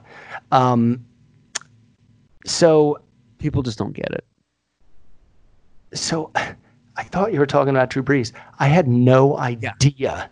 I had no idea that Roger Goodell came out now three years later, or maybe more. I can't remember, but I know it was a long time ago when Kaepernick knelt and they and they blackballed him or whatever the hell they did. I don't really understand what he's saying that they did. I thought he was just cut. Uh, but Yeah, I think so. I think he was cut, but then there was like an unspoken rule that like, yo, don't you, you can't sign this guy because he was he's a good quarterback. You tell me the Browns wouldn't like to have Kaepernick if there was no great- clout. Absolutely. He's a great backup too. I mean, you know, in a pinch he, he can run like, you know. Uh, that's that's so ugh, that so is bad. so weak and lame. Don't say anything at that point. Now he's back maybe because they may lose sponsors. It's shame. Wow. Yeah, I think he uh, Wow. Goodell came out. Roger Goodell said, uh, you know, we're sorry for doing this. Uh, the way we handled it was wrong. It's like, yeah, but that's because you're against a wall right now and you realize what you did was wrong. The NFL, as much as I love football, the politics behind it are terrible. I mean, their policy is not to fire anyone for hitting a woman until it's like public. You know, like Ray Rice beat up a woman in an elevator and they're like, we're investigating it. Basically, they're going to keep everything the way they are until public wise, publicity wise, they have to do something different or else they're going to lose sponsors. That's their whole thing. They don't care. I get it. You're a business, but the fact that they come out with these like empty apologies, like, okay, It's it's really weak, dude. It's, It's- so it's like hollow. Like, to me, it just sounds like, oh yeah, wait, okay, what happened? Um, so and so, Ray Rice uh, smashed his wife's head in in a in an elevator, and he was arrested. He was arrested. Okay, all right. Uh, well, what are you gonna do? I don't know. Nothing. Nothing. Mm. Uh, all right. Like, imagine if that n- story never got out, and Right, that's just be how they'd handle it. They'd be like, "All right, well, you know, I, I guess he's been through enough." And like the guy from luckily, the it was on video. yeah, the guy from the Vikings. It was Adrian Peterson. Yeah. And that whole thing, they were like, "Yeah, we're, we're investigating it." It's like you you saw the video, you know what happened. What are you gonna do? Yeah, as you said, too little, too late. That is just so weak. And like three or four years, like you're doing it now. Uh, I feel like d- instead of making a statement, it would have been so much more powerful if a, a reporter asked him, you know, Mr. Goodell, did you mishandle the Colin Kaepernick situation now with what's unfolding and you know in this country? And he could say, you know what, um, yeah, I did. Right. Like right on the spot, like Yeah, not this come out prepared bullshit. Like just, Not a tweet. just like yeah, like just natural. Just yeah, looking back on it, I did not handle that correctly, and uh, you know, some other prepared statement. Yeah, I think people like open up to that more. They have more respect if you're like, yeah, you know, I fucked up. What we did was wrong. We're learning. We're learning as we should be, and we're gonna learn more going forward. It's like, okay, I can respect that, but like the empty, you know, statements, you're like, like all right, There's a fine line between doing that, like just coming out and saying we're sorry for three years ago. You were gonna ask. You were gonna ask us this on opening day anyway. right. So we're just gonna get out ahead of it. And there's a fine line between doing that and doing Eight Mile. Eight Mile. You know what I mean? S- I need some taking everything, taking everything. I need I need some bubonic plague anti-vaccines because my body is starting to writhe in pain from all of the arteries that are bubbling.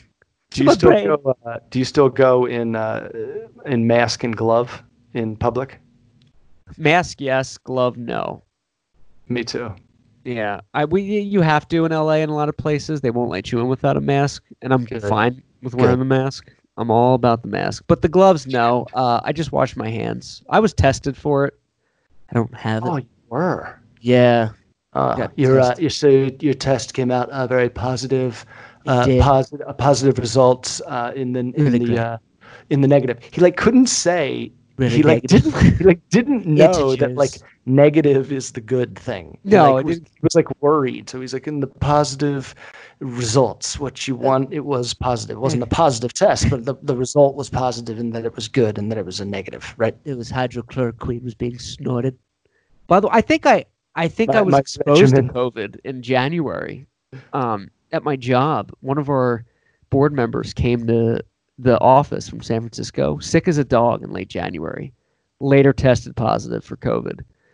A few days later, I had the sniffles for like two weeks. Jen went to the hospital with the I flu for was- two days. It was respiratory. No, I think that was my The immune system. sniffle. The the like the the, the uh, That it was like fighting something, and Jen had it was the like flu. sweating, running But nose. who knows? But yeah, I got getting. tested, man. They were like, just show up at this small parking lot and we'll test you.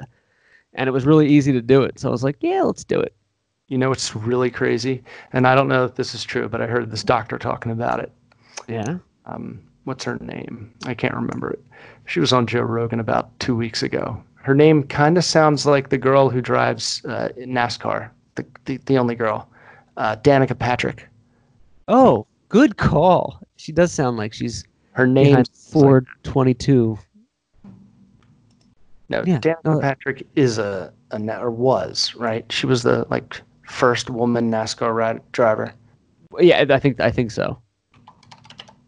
Because that name, Danica, Right. Rhonda Patrick. That's her name. Rhonda, Rhonda Dr. Patrick. Dr. Rhonda Patrick. She's like kind of convinced that like vitamin D uh, levels in your body uh, r- like significantly help you fight COVID. And white Lots of sun. white people are able to absorb the most vitamin D because our skin hasn't evolved to deflect it because we normally live in cold areas.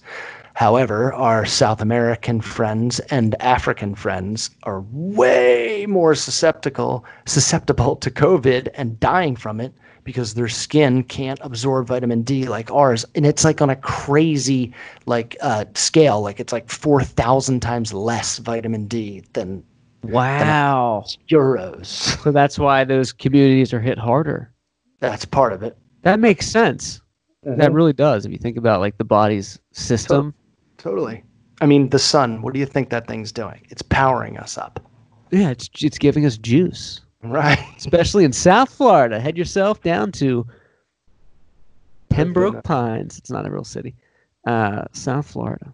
What have you uh, What have you been doing to quell Drugs.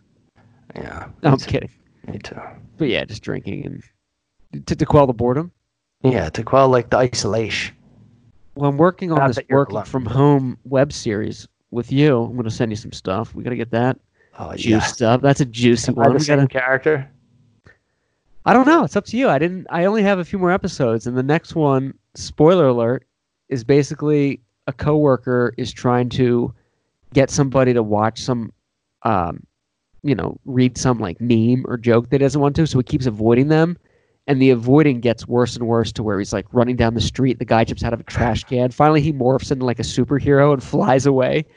Because the guy, it's just so you know, coworkers are like, "Yo, you got to watch this YouTube video. It's really good." And you see the time, and it's like five minutes, and it's like things Confederate soldiers would say. And you're like, "I am not interested in this joke at all."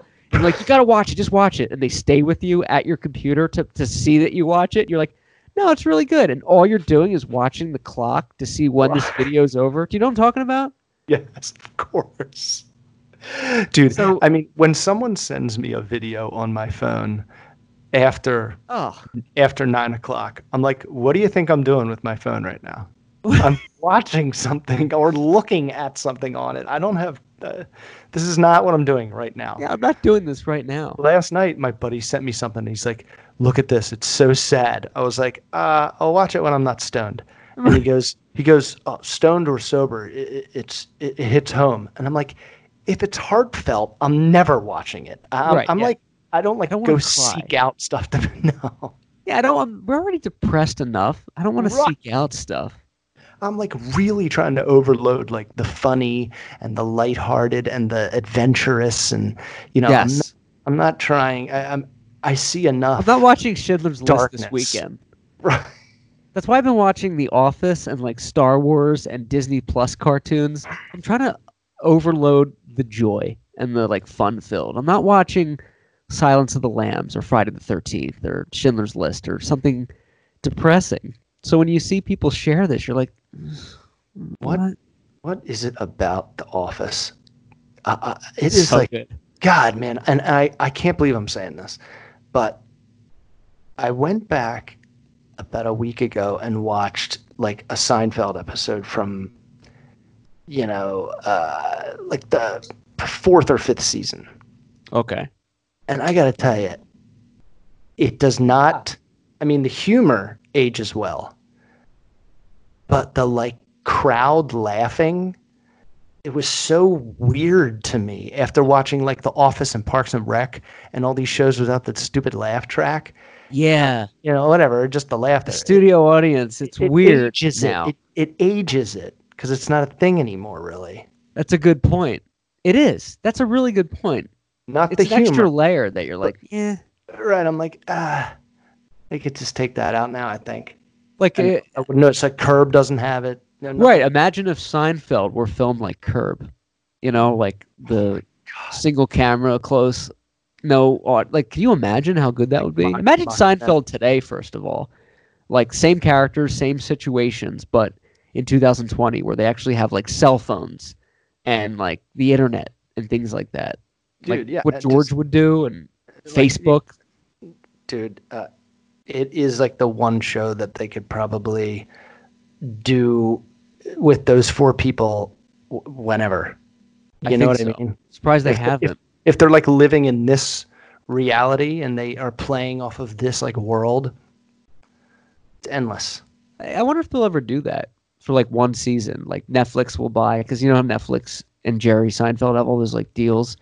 If they did like one 10 episode season of Seinfeld, a new one, same set at Warner Brothers and everything. Like I'm surprised they haven't done that. Maybe they just don't want to. They did it, you know, they did the curb. Right. that which was such a unique genius, like unbelievable. It was a great episode.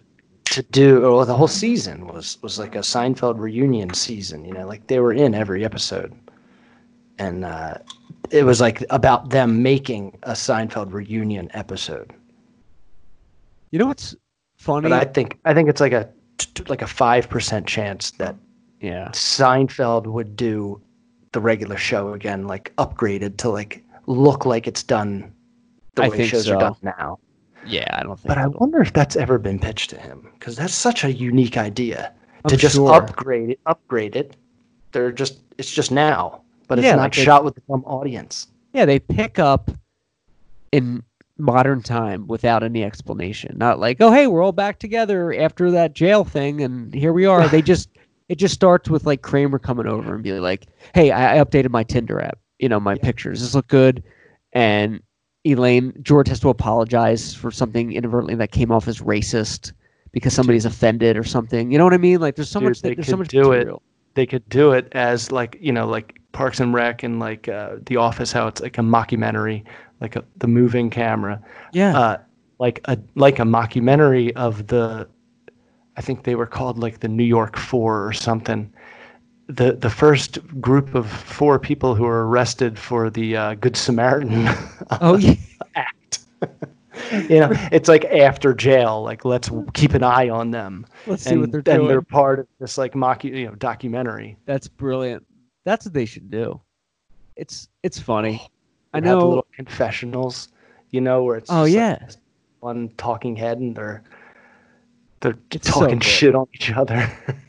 I, I wonder with The Office if they did that today, how much stuff would still get by? Because I, I feel like a lot of it hasn't aged well with like the racism stuff. Not that it was a racist show, but the stuff that they pulled off, it wasn't racist at all. But the stuff that the jokes they used, I feel like today some writer would be like, "No, you can't use that. We're gonna get killed." I think like people who don't understand the character of Michael Scott would be like, yeah, that's a that's offensive. It's like, well, no, he's a complete moron. So yeah, he doesn't get it. he, we're not. It's like it's he's the bad guy. Like we want you to not like him in the beginning, because I think Diversity Day, the episode where they put different races on their heads, Oh, it's the best. It's And- one of the Mindy Yeah, they- slaps Steve Carell. And it's like yeah, it's just so good with uh, Michael Scott's character. Just some of the stuff he says, like the prison, where he's just like, "I'm gonna make you my biatch." You're like, Michael, you can't say that, you know. And he, it's just, it's just too good. He's like, am I not gonna push you up against the wall, biatch? Yeah. My name's Prison Mike. How did you? Uh, what'd you go to jail for, Prison Mike? I robbed. Right. Uh, and, I, Robbed. s- and I stole. And I kidnapped the president's son and held him for ransom. And I didn't get caught neither. Oh, but you ended up in jail? Oh, yeah. Oh yeah. I didn't get caught, but I'm in jail. I like when he his whole storyline with um, who's his girlfriend uh from corporate. Um, Jan, Jan Levinson Gould. she's like s- so much hotter than than him and but she's like i just i just like you so he's like we me. are ha- we're they're like in the, the contract negotiations for salary and it's just like well i'm withholding sex you know it's like all this stuff that you're like i'm just writing this down for the future lawsuit that this is no doubt going to cause and all this stuff it's just so like aware of itself it's so good Right. my favorite is the Ben Franklin impersonator that they think is a stripper. It's like, who's the president of Germany? Wilhelm the Second. Oh, How yeah. Sweden? You know, George the Third. He's like George, the he's like the horrible George. he's like insulting. The tyrant King George. Right, and then he goes, "Are you uh, nearsighted or farsighted?" Both. King Which is George, why I of invented course. the bifocals. Ah. And the is that the same one with the vampire? I know this is cutting edge radio listeners, but if you haven't watched The Office, you have to. Uh, George, there's a bat in the office, and Jim thinks he got bit by it, and then he pretends that he's turning into a vampire. Oh, yeah, yeah, yeah. He's like, oh, your gar your garlic bread is scalding hot. It's not. It's actually It's like, cold. it's cold. Ice Cube's been getting into it a lot lately. Yeah, he's uh, he's he's vocal. F the police.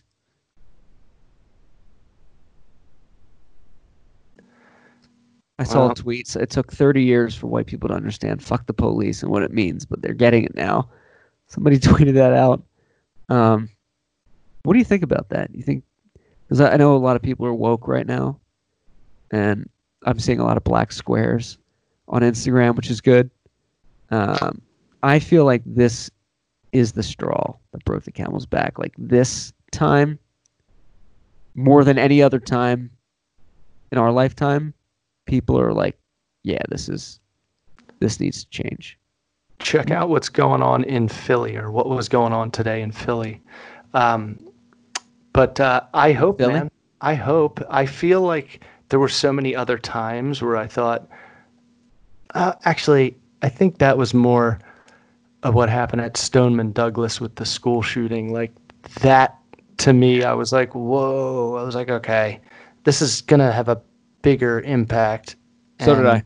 I can't like tell if it has because schools haven't been open for so long. I think Um, it has to. I mean, we don't know, but yeah, I mean, those were kids with money and parents that could get louder.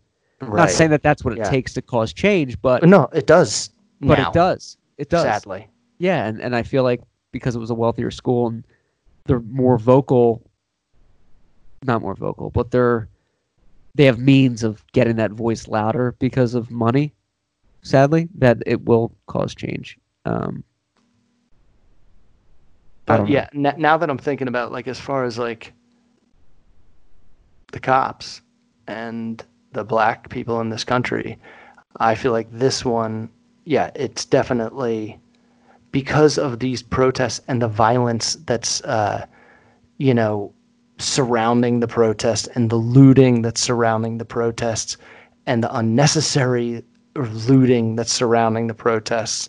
Uh, yeah. it's but what, let me ask you this were there protests after rodney king or was it just riots? Uh, because that because that would be like proof that we like are evolving because it's like okay well there are a lot of peaceful people. There's just a bunch of also maniacs who are taking advantage of the confusion the cops are in right now. I think it was just rioting because Rodney King didn't die and the cops were arrested. But then when they handed down the not guilty, people were just like, fuck this. And then I think it was just writing because there wasn't a period of they died and then they're not getting charged. They were arrested. So that was kind of like, okay, he they didn't got him. die he And didn't then- die he just got beat Right. And then when they were like not guilty, that's when like shit hit the fan. okay so s- not really the same similar but not I could be wrong, but uh, nobody yeah, died Yeah, but I do think that um, this is different, not just because we're in a pandemic and people are stuck inside and now we're going out, but I feel like more people than ever. I mean, if you look at Washington D.C. today, it's just flooded with protests. People are really tired of this happening. And granted, the cop was arrested and charged, but like, why was he able to do that for eight minutes? Right. Cops around. Like, why did that happen? And why would he do that? Let's just say you're an asshole and you want to feel like a tough guy and step on someone and not kill them, but you just want to be a dickhead because you're an asshole. Why would you do that with a camera filming you? Like, you know this isn't going to go. Are you trying to get fired? Like, why? I don't. and i don't filmed like a million by a million people. What? What What, are you did he doing? what did he expect George Floyd's neck to be able to do? Like lift him off the ground? Like just put it on his back and that should do it. It's like this cop was such a pussy. He's like, I have both knees on my back, but he's still lifting himself up off the ground. Right. Even though I, I heard all this negative stuff about him, about Yeah. George Floyd. Like he was full of stuff that probably made him almost kind of hard to take to the ground and keep on the ground. Yeah. And then stuff in his past that's terrible. But still, right. Still, you're I a mean, cop. You're a cop. Put him in cuffs and put him in the car. That's what it is. Uh, George Floyd wasn't a saint by any means. He was certainly committing a crime. He deserved to be arrested. I don't know him, but from the the past, he wasn't, you know, Barack Obama. He wasn't like this upstanding citizen. But that doesn't warrant the pain inflicted on you, let alone dying because of what you did. Right. So you're a Yeah, police and- officer. You're and- supposed to be above the law. You're telling me I'm sure as a cop, there's people you want to take in the back room and like skull thump them because you're they're just horrible people. I'm not saying George Floyd is. I'm just saying I'm sure the stress of a police officer, you're dealing with pieces of shit all day long. You just want to pummel them, but you can't just do that because you're held to a higher standard. This is the job you decided to choose. Right. Okay. It doesn't mean that, oh, all of a sudden out of nowhere, you know, it's the hardest job in the world. Yeah, well, then don't do that job if it's the hardest job in the world. It should be your oh, favorite job in the world. Yeah, they're, they're also mean. They're also mad. I don't know why. Oh. Well, that's because you don't pay attention in history class. Right. My buddy told me he's he's a police officer. He's from he's in Doylestown Township. He said once you get the person in cuffs, like it's game over. Like there's all kinds of tactics you use to subdue somebody or take them down or de-escalate. But once they're like in handcuffs, that's it. They're in custody. Like there's no need to be like stepping on their head because they're already detained at that point. That was like the cops' first problem was once the guy's in cuffs, he shouldn't be like leaning on him or he should be in a police car or in an ambulance and that was it. But why he was on the ground for eight minutes being pinned down while in handcuffs is like against what they teach you in the academy. It just Yeah. that doesn't make sense. This is what I was told. It's like just I mean, lean on the back of his knees or something. Lean on me, Lean on my knees. lean on my dick. Well, I uh, I didn't mean for this to take such a Yeah, no, no, somber turn, but I feel we kind of somber. owed it, uh, Yeah. you know, to just the bullshit that everybody's got to go through. But like I said, like I told my wife and I, I said earlier, when when we're about 80, so in like 40 40ish years, I think most of those racist white-haired assholes will be gone. I hope. I think you're right. I hope you're right. Yeah, that would be that would be a good hope- thing. I do feel like they're dying out. Uh, they're they're a minority at this point. Like remember the um It's a good the, time machine, like the new movie, the new like the the most recent Yeah, uh, with uh, reboot. Guy Pearce. Yes, uh, uh, how everybody at the end is all the same color. Yeah, Like everyone's co- coffee colored because everyone is mixed so much that everyone is just the same. There's no races. oh, That that would be amazing. that would be good. And that girl was hot in that movie too. Whoever that actress was. And they came out with like a new language that everybody speaks. Yeah, and they were like 180,000 years in the future, and there's like Yeah. monsters. But she studied English, so she knew how to speak it. Yeah, there's weird monsters that kind of was like, oh, I just watched that not too long ago. I want to say like Really? maybe December. Yeah. I've I do like that movie. the editing of in that where like they show the time changing in the shop when they're like going back in time in the world. Ah, yeah, I thought it was dude. like awesome. I know. Now I'm thinking about it. Maybe I'll watch that tonight instead Probably of. due Uh, do to a revisit. No, I gotta watch um, The Lighthouse. The Lighthouse. Before we wrap up, can I share you a quick Carrie Fisher story Oh, yeah, that yeah, Jen yeah, yeah, told yeah. me? Yep. Jen, my wife, knew Carrie Fisher. They weren't friends, but they were like acquaintances. Um, through one of her other friends. So like she met her maybe five, six times, smoked cigarettes with her, that kind of thing, but not like didn't have like numbers or anything. Uh, like Smoke Break Friend. That's Yeah. That's, that's huge. So they were at like some event or some party or something like that. Carrie Fisher like stopped by. Jen was smoking. Carrie Fisher came up, had a trench coat on, like a like a raincoat, and was like, "Hey, want to have a cigarette?" Rips the coat open like she was gonna flash her, and flashed Jen, and she had just Spanx on, and she's like, "Oh, I'm just going to HBO for some fitting, so I'm just wearing this and stopping by." And they smoked a cigarette, and Jen was like, "You just f- pretended to flash me," you know. And I'm listening to this, and I was like, you know, Carrie Fisher, like, she's in the most famous franchise of all time. That's amazing you did it. Like, oh yeah, she was just Carrie. She had a trucker's mouth. And I thought that was hilarious. I was like, no, she's not just Carrie. She's Carrie Fisher. And I met She's her our princess. with Jen, but it was with like, you know, 50 people or something. So I was like, hey, nice to meet you kind of thing. But Jen actually like spent time with her. And, and the fact that Carrie Fisher flashed her with just spanks on, like naked everyone else, I was like, that's Princess Leia. It Like just flashed her. Spanx are spanks around your ass. Yeah, I guess they like keep in your body fat or whatever, so you look Right. skinnier underneath clothes, but you wear them under clothes. But she just had spanks on and a trench coat because I guess she was going to change or something. I don't I don't know what she was doing, but um, Dude, I, I think she. I think Carrie Fisher was like subhuman, like uh, in like in like a complimentary way. Like I think she was like something else. Like I I watched like Totally. interview interviews of her in the past, and I'm like, I feel like she is just thinking on a different level than everybody in the room. Like she's deep, man. she's like experiencing it differently than everybody else. she yeah, that's a good point. She did a play too, like a one person play. She did. It was on HBO. I think that's what she was getting fitted for back sometime between 1999 and like 2005. Um, it's kind of long. It's kind of okay, but Yeah. it's really good because it's just her for like two hours doing monologues.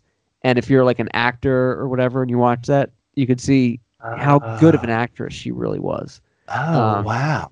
and it's really good. It's I think it's called like I am Carrie Fisher or something like that, but it's it's just her for two hours acting this monologue. It's not like a free form or you know stand up or anything. She's actually like reciting a script. Um, but it's, it's really really amazing to watch. Really cool.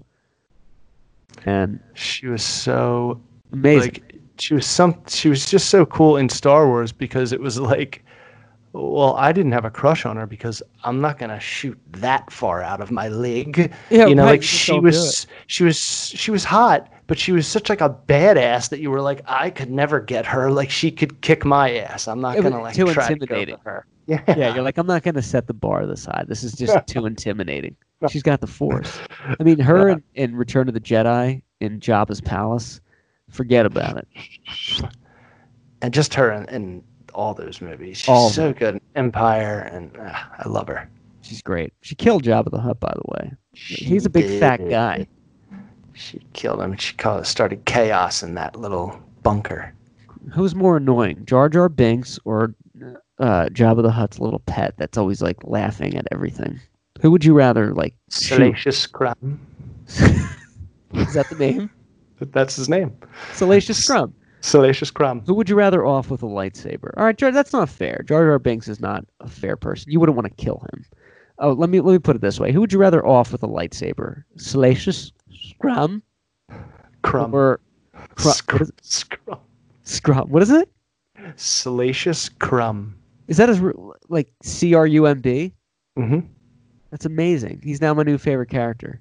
Maybe, maybe no B, but I'm I'm, I'm No, thinking B. I'm thinking B. All right, Salacious Crumb, or who's the guy in Jedi with the um?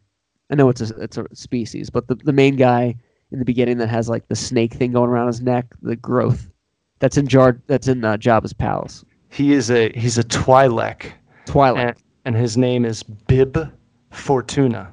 Okay. Would you rather take off Salacious Crumb with a let's just say a purple lightsaber, Mace Windu, or cut off Din Fortuna's growth? Like not Bib. kill him, but just Bib. Bib, Bib like baby Bib. baby Bib. Would you rather or cut off Bib Fortuna's growth? Not kill him, but maim that growth. Like what is that thing? Would Just just Snake growth. yeah. What would you rather do? Because that growth, you can't help but looking at like a bad wart on someone that's like mole, mole, mole, mole. Right, right, that growth. um, or or maybe neither. Oh, I know I think- sympathist.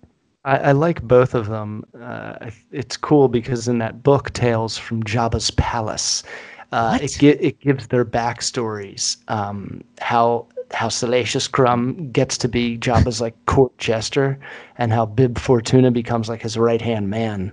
Uh, there's even a story about the Rancor, you know, the monster that's like Oh, under so scary. trap trapdoor, the Rancor. Story about him and his trainer, the guy that's crying at the end when he when he gets killed by Luke That's hilarious. Where I was they- laughing at that.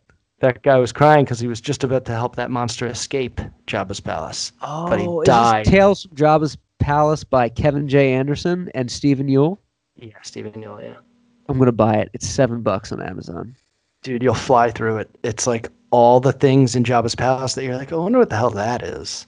Hold on. It says Tales from Jabba's Palace, Star Wars Book Two. Oh, maybe it's a second ver- edition of it. I bet. I, I always Yeah, it was, is. I was always confused why they didn't do more with J- Jabba because there's just like so much going on in that mobster's world. Oh, Bib Fortuna's face is on the cover. Yeah, he's ja, like this. I'm getting it. That's it. I got it. I got it. One click Amazon. Cutting edge radio, everybody. Clark just bought a book. Why? Don't forget to sponsor us, Fortune 50 companies, because it's crazy. I think I would kill Bib. Okay. So, like I said, I I, I, li- I like both of them, but yeah, he's kind of like a bitch, and uh, he was kind of rude to R two D two. He was rude to him. And R2D2 is a saint. A little saint. Why did I R2D2. uh, buy this, Jon? Am I um, am I going to appreciate this book? Because I'm not as big as a fan as you, but I'm a, I'm a fan. Yeah, but the fact that you already know those two characters, you'll understand like most of it. Like you'll get you'll be like, oh, I know this character. Like, wh- wh- what's up with them? Like, how did they arrive at Jabba's palace?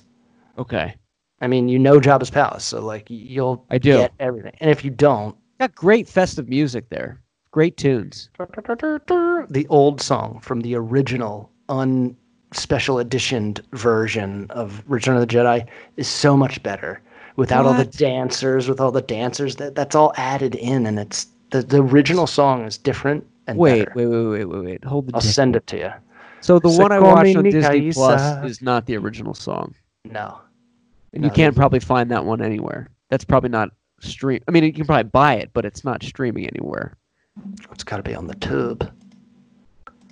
You know, you know what ah. else is on the tube? Harrison Ford's deleted scene in E.T. as the teacher. Apparently, he was in there. They What? cut his scene because it like didn't fit the pacing. Because they're like Harrison Ford's in Star Wars and Indiana Jones. He's too big to just throw him in E.T. So they cut his scene, but he had a cameo as the teacher.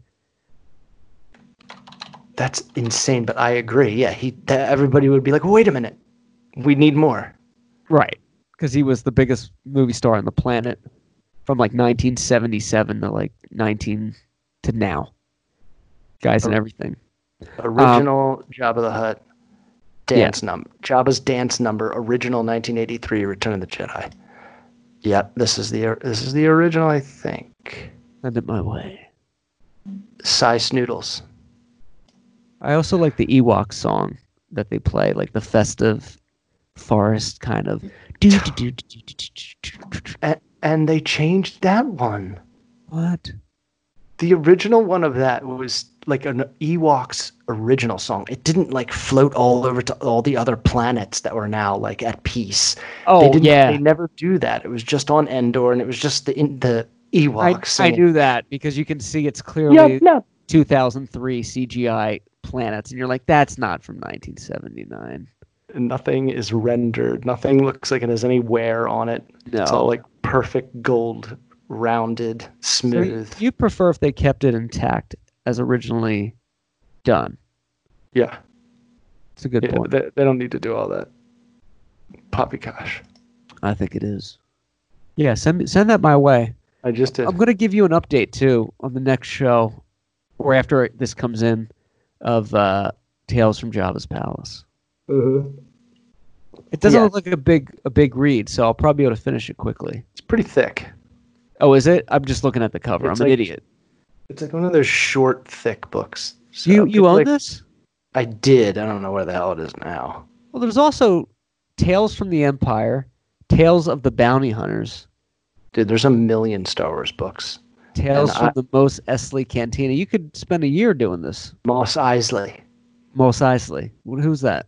That's where um, Ben. That's where Obi Wan and Luke meet Han Solo and Chewie to get on the Millennium Falcon. They go to that that cantina. Yeah. Mos- it's in Mos Eisley. Oh, that's right. It's uh, you'll never find a more wretched hive of scum and villainy. This is uh these are official books too. These aren't fan fictions. no, no, no. They're like in the expanded universe canon. That's good. There's nothing scarier than bad fan fiction. Oh God, and and and especially when you're like halfway through it, and then you're like, wait a minute, this is fucking fan fiction. Oh my what, God, what is this? what and am I like- like watching? And then somebody came yeah, they're like Han Solo came out, but he looked more like Tom Cruise. And you're like, that's not what who wrote this? what? Osama Tweet us at the underscore Podcastle. Tick So this us. has been our fifth year anniversary show. Is there anything else you want to get off your dick? Yeah, it's no, uh, just the urine that's in my bladder and Yeah, that me I can too. feel right now. Thank you for listening, everybody. This is Nerd35. I'm Matthew Clark with Jon Hassinger. Stay safe. Thank you for listening. Good night, everybody. Do, Godspeed. do, we do.